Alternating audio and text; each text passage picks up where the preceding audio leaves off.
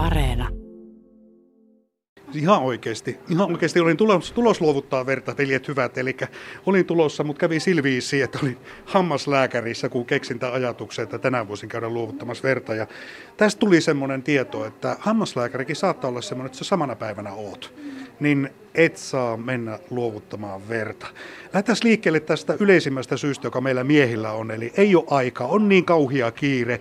Niin Iiro, sä oot sellaisessa ammatissa ensihoitajana, jossa joskus aika on todellakin kullan-arvosta ja sekunnit mitataan, niin miten hyvä syy sun mielestä kiire on sille, että ei luovuta verta? No kiire on ihmisten itse luoma juttu, että se ei ole mikään muu rakenne kuin ihmisten itsensä keksimä oikeastaan ja sillä just sitä, sitten sillä tuolla meilläkin tehtävillä sen kerran, kun sitä verta kriittisesti tarvittaisiin miettiä, että onko todella se kiire ollut niin suuri jossakin muualla, että ei ole kerännyt tulla hetkeksi parikymmeneksi minuutiksi veripalvelussa pyörähtämään ja juomaan kahvit ja ottamaan vähän evästä siinä, vaikka muuten kiireisen päivän keskellä.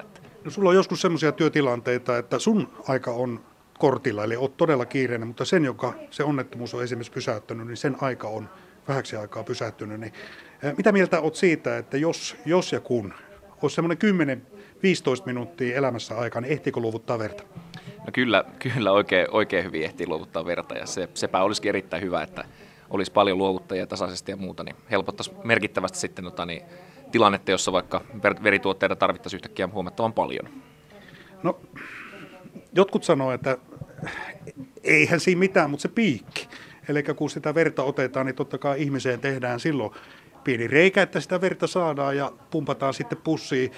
Veriveli Tommi, tunnustit tuossa avoimesti ripissä, että sulle tuo piikki oli aikoinaan aika iso kysymys.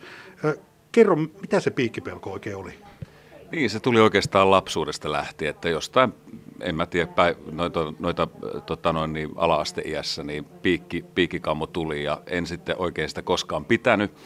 Ja sitten tuli 2007 mahdollisuus lähteä tähän Lupa elää kampanjaan muiden artistien kanssa. Ja mä että nyt mä voitan sen piikkikammon ja se kyllä jotenkin, se pohjustettiin hyvin ja, ja oli semmoinen niin kuin hyvä yhteistsemppi ja, ja ei mulla enää tänä päivänä sitä piikkikammoa ole. Et ehkä se on vaan se, että puoli litraa luovutetaan verta ja se tosiaan kun se piikki laitetaan ja näin päin pois. Että joku tämmöinen lapsuustrauma. Niin ja ehkä se kipukin, että vaikka me ollaan miehisiä miehiä, niin eihän se nipistäminen ja kipu kivalta tunnu. No ei, mutta kyllä se aika, näin jälkeenpäin voi sanoa, että aika pientä se on. Että siinä on ihan mukava, lepponen, hyvä fiilis olla siinä, siinä penkissä ja luovuttaa sitä verta. No periveli Niko, sulla on semmoinen juttu, että olet urheilija ja sen lisäksi luovutat verta. Jotkut sanoo, että se saattaa sitten vaikuttaa siihen urheilusuoritukseen. Että jos oikein kunnianhimoisesti valmentautuu siihen suoritukseen ja nostaa kuntoa, niin mitä mieltä olet siitä, että jos nyt sitten luovuttaa verta, niin onko sillä vaikutusta siihen suoritukseen? Kyllä sillä on vaikutusta suoritukseen, että kun ihminen luovuttaa verta, niin sitä kautta punasolujen määrä vähenee merkittävästi elimistössä, joka sitten to, totta kai vaikuttaa siihen fyysiseen suorituskykyyn.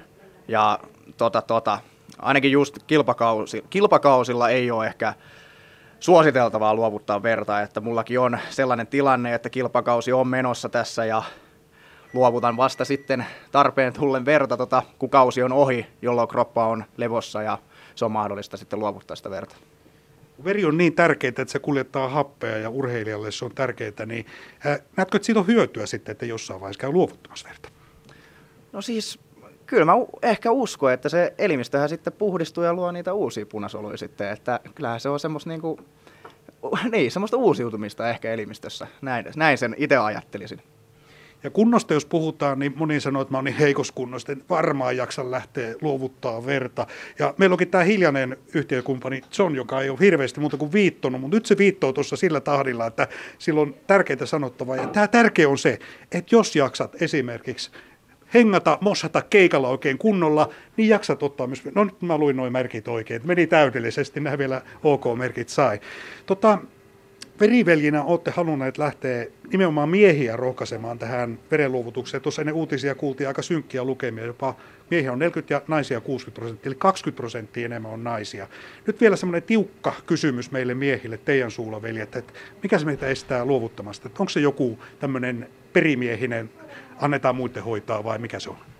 Olisiko se tämmöinen kulttuurisosiologinen tausta sille asialle, mutta tilastohan on korjaantunut viime vuosikymmenien mukana oikein hienosti ja siihen on tehty töitä paljon se eteen, niin toivotaan, että trendi jatkuu samana ja ero tasottuu huomattavasti, että miehet on myös aivan erinomaisia verenluovuttajia yhtä kuin naisetkin. Joo, nyt saatiin vielä veriveli Sinuhekin mukaan. Pikkusen hikisenä pakko kysyä. Mä oon tässä käynyt näiden veljen kanssa näitä pelkoja läpi ja mietitty sitä, että mikä meitä miehiä estää luovuttamasta verta. Ja yksi asia, mikä tuossa alussa jo tyrmätti, on kiire.